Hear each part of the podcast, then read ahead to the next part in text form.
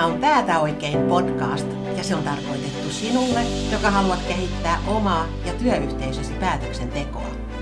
Minä olen Päivi Heikinheimo, toimin muun muassa yrittäjien sparraajana ja mentorina.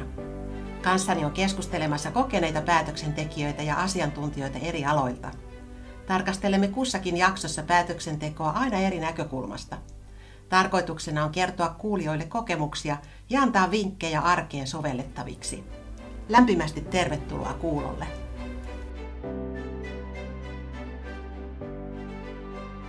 Tässä jaksossa puhumme päätöksenteosta liittyen vastuullisuuteen.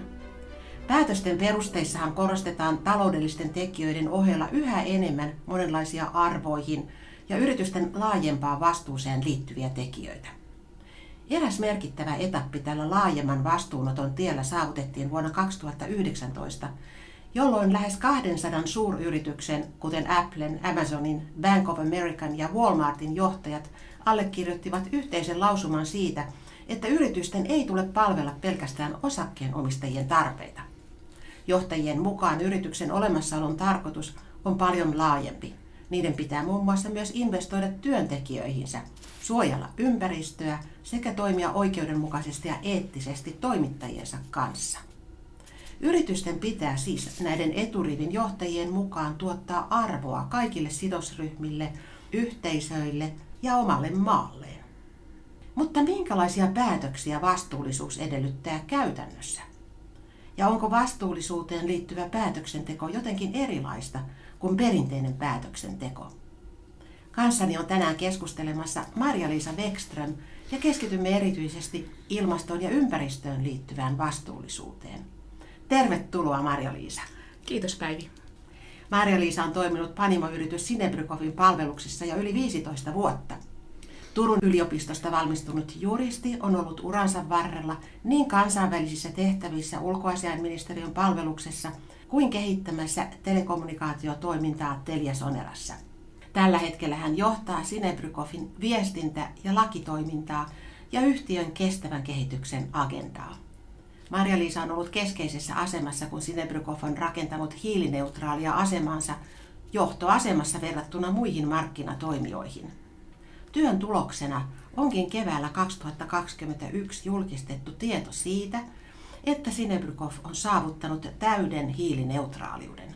Samalla yrityksestä tuli maailman ensimmäinen Coca-Colaa hiilineutraalisti valmistava yritys. Niin Maria-Liisa, kyseessä on aikamoinen saavutus.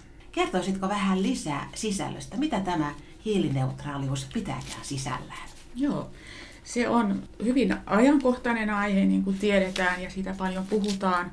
Ja olemme jo vuosia 2017 vuodesta saakka ihan tavoitteellisesti halunneet, että meistä tulee hiilineutraali yhtiö. Se tarkoittaa toimintaa tuolla Keravalla, eli vastaamme silloin vaan omasta toiminnasta ihan selkeästi, että kuinka Keravalla asiat hoidetaan. Ja siinä on ollut monta steppiä, hyvin monta steppiä, eli on tehty paljon asioita, joilla ollaan vähennetty energian käyttöä, otettu lämpöpumppuja käyttöön, vaihdettu LED-valoihin, JNE+, sitten äh, vaikutettu myös siihen, että meille lämpöä toimittava Keravan energia luopuisi turpeen käytöstä. Kun, kun tämmöinen positiivinen ilmoitus tuli Keravan energialta viime vuoden puolelle, että tämän vuoden alusta he ei enää käyttää sitä turvetta, niin siinä vaiheessa myöskin sitten myö, se sen, että meidän juomia kun valmistetaan, ei käytetä myös minkälaisia fossiilisia polttoaineita. Eli vuoden alusta olemme käyttäneet uusiutuvaa energiaa vaan, ja sen päätteeksi sitten meille jäi muutamia päästöjä talomme sisällä, niin ne päätettiin kompensoida. Ja näin nyt toukokuun lopussa ylpeästi saimme nostaa tehtaan seinää sinne Lahden puoleiselle, sinne moottoritien puolelle, jossa lukee carbon neutral. Eli ohi ajavatkin voivat ihailla sitä viestiä. Ja on siellä hamaan tulevaisuuteen nyt sitten, että tästä lähin meidän juomat valmistetaan hiilineutraalisti. No kun tätä tavoitetta asetettiin, sä kerroit, että 2017 vuodesta lähtien olette niin kuin tavoitteellisesti tehneet tätä työtä, mihin siis sisältyy näitä monenlaisia toimenpiteitä muovin ja energian muun muassa suhteen, niin mistä se tavoite tuli? Pystykö sitä sanoa, mikä oli driverina takana? Joo, kyllä. Kyllä sen voi sanoa ja, ja sanon nyt, että kun me ollaan 202 vuotta täytetään tänä vuonna, niin ensinnäkin aina on ollut ihmisillä hinku tehdä asioita paremmin. Et, et se, on, se on ihan niin kuin luontainen asia. Mutta 2017 tapahtui sellainen käänteen tekevä asia, että, että konserni, johon me kuulumme, eli Kasper-konserni, niin tuli omalla isolla kestävän kehityksen ohjelmalla ulos. Ja sen ohjelman nimi on Together Towards Zero, yhdessä kohti nollaa. Me ollaan käytetty se, suomeksi käytetään tällaista terminologiaa ja, ja siihen liittyy kaksi ympäristöasiaa, joista yksi on, että meidän jokainen panimo, joka kuuluu tähän Kasper-konserniin, on viimeistään 2030 hiilineutraali. Ja sitten siellä on veden käyttöön liittyvää asiaa ja siellä on sitten myös vastuulliseen juomiseen. Mehän valmistaa alkoholi, siihen liittyvä tekeminen ja sitten tietenkin työsuojeluun ja tällä henkilöstön hyvinvointiin liittyviä tavoitteita. Eli sieltä se niin kuin startti tuli ja siinä kantaa se, että meillä ei ollut varsinaista tämmöistä omaa slogania. Ja se slogan on meidän tavoite. Eli tuli tämä, että teemme tästä päivästä ja huomisesta paremmin. Brewing for a better today and tomorrow. Ja siinä otettiin se, että miten tämmöinen panimoyritys voi olla parempi, mikä on oleellisia, niin nimenomaan nämä, nämä neljä teemaa ja nämä ympäristöasiat. Aivan.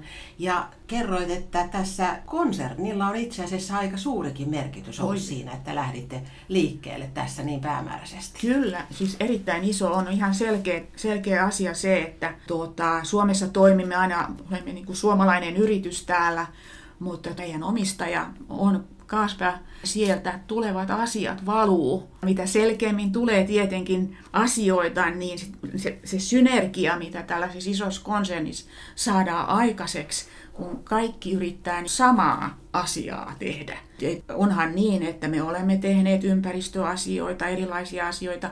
Ruotsalaiset kollegat ovat tehneet, tanskalaiset, norjalaiset ja ranskalaiset, kaikki ovat tehneet, mutta kun päätetään, että konsernin maat tekevät kaikki samoja asioita, niin rupeaa, tulee synergiaa. Voidaan sanoa vaikka oppimismielessä, teknologiamielessä, hankintojen kautta ja, ja saadaan näkyvää aikaiseksi.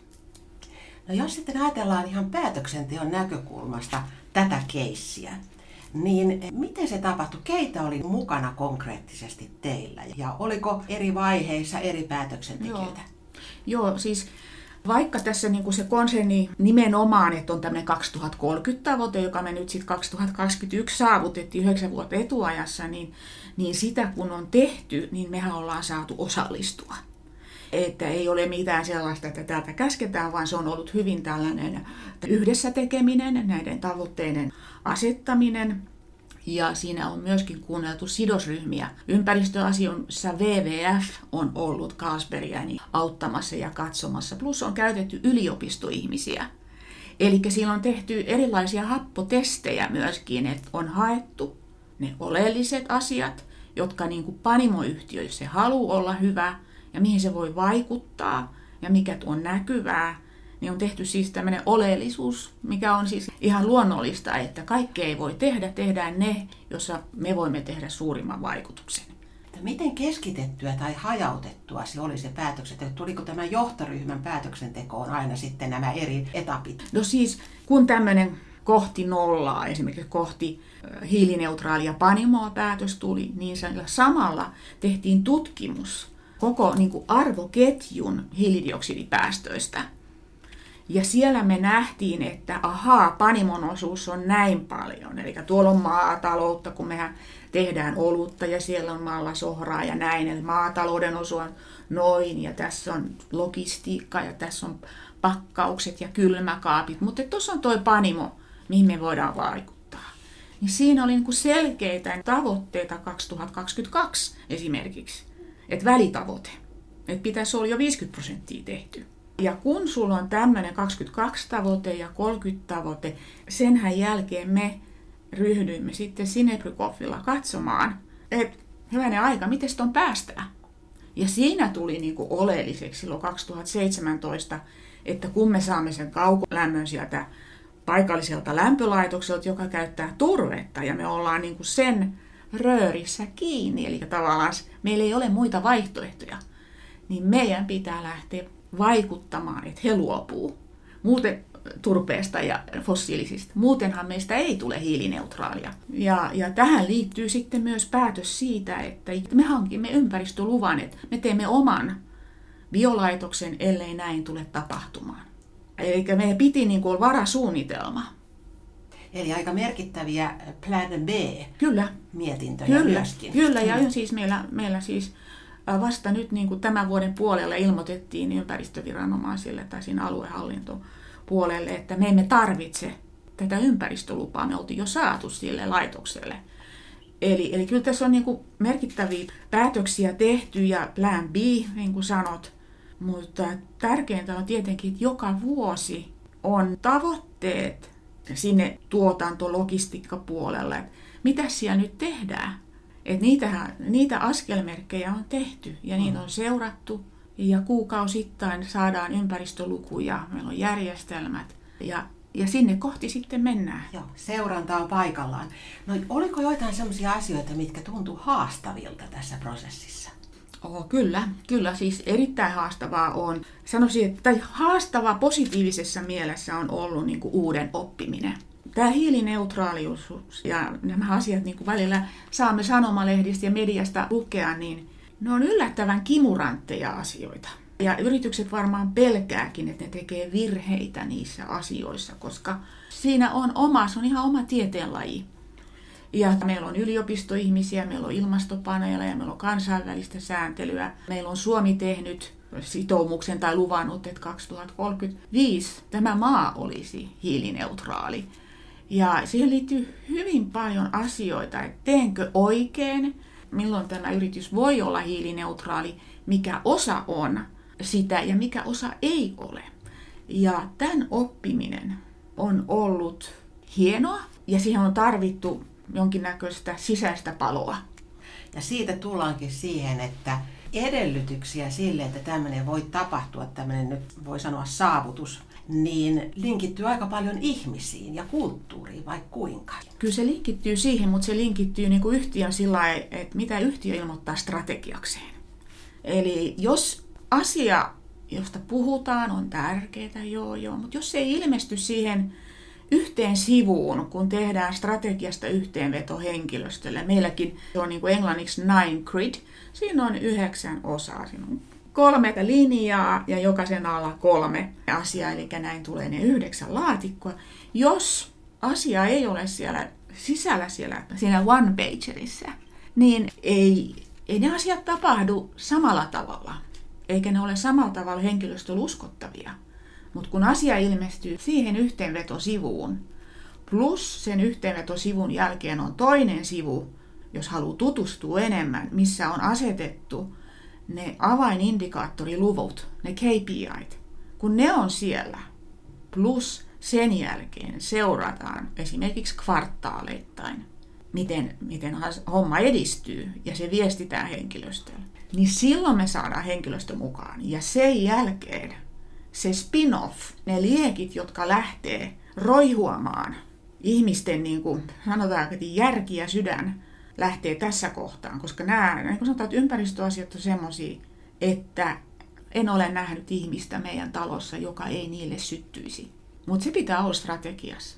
Eli jos mietitään, että onko vastuullisuuspäätös erilaista vai samanlaista kuin päätöksenteko yleensä, niin nyt kerrot vähän siihen malliin, että tavallaan ei ole, ja korjaa, jos on, on mm. tulkitsen väärin, koska se, mikä on strategiassa, niin sitä toteutetaan. Siinä mielessä samanlaista. Joo. Mutta sitten kuitenkin niin tuntuu siltä, että tässä on myöskin tunnepuoli erityisen vahvasti mukana, eli siinä mielessä vähän ehkä erilaistakin.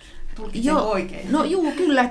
Siis se, se menee ihan samanlaisten logiikoiden mukaan kuin kaikki bisnespäätöksessä siis sillä tavalla, että meidän pitää 360 astetta tuntea ympäristö, missä me ollaan. Me, meidän pitää kunnioittaa, just niin kuin nämä amerikkalaiset yritysjohtajat ymmärtää, että kaikki sidosryhmät on tärkeitä, jotta liiketoiminta voi menestyä. Se puoli on tosi tärkeää, mutta tässä kun tulee se joku Mä nyt, tämä on mun henkilökohtainen nyt näkemys ja enkä tiedä, onko mun kaikki kollegat ollenkaan samaa mieltä, mutta ihmisillä on taipumus haluta tehdä hyviä asioita ja me tiedetään esimerkiksi tämä ilmastokriisi. Se koskettaa ihan kaikkia. Eli kyllä kun se uskottavuus saadaan, että niitä asioita tehdään, niin kyllä henkilöstö, kyllä ihmiset haluaa tehdä asioita hyvin. Se motivaatio, se vaan syntyy, vaan syntyy, sitä ei tarvitse väkisin työntää. Se ei ole niin kuin käärmettä pyssyyn. Se on hieno juttu. Mm. Mutta onko jotain sit sellaista, minkä tekisi ehkä toisin tämän prosessin aikana? Ei voi taaksepäin nyt sillä lailla katsoa, että, että osaisin sanoa että suoranaisia virheitä, koska tämä, spin-off, tämä, kun tuli momentum, kun nähtiin, että haa, tuolla luovutaan turpeesta, haa, siellä on vähän niin kuin vielä fossiilisi, mutta eihän täällä ole meillä enää iso tämä viimeinen sata metriä. Ja, ja sitten kun päätettiin, että, että nopeat syö hitaat, tyhjennetään pajatso nytte, ja kun se ihmiset halus, että me ollaan parhaita tässä.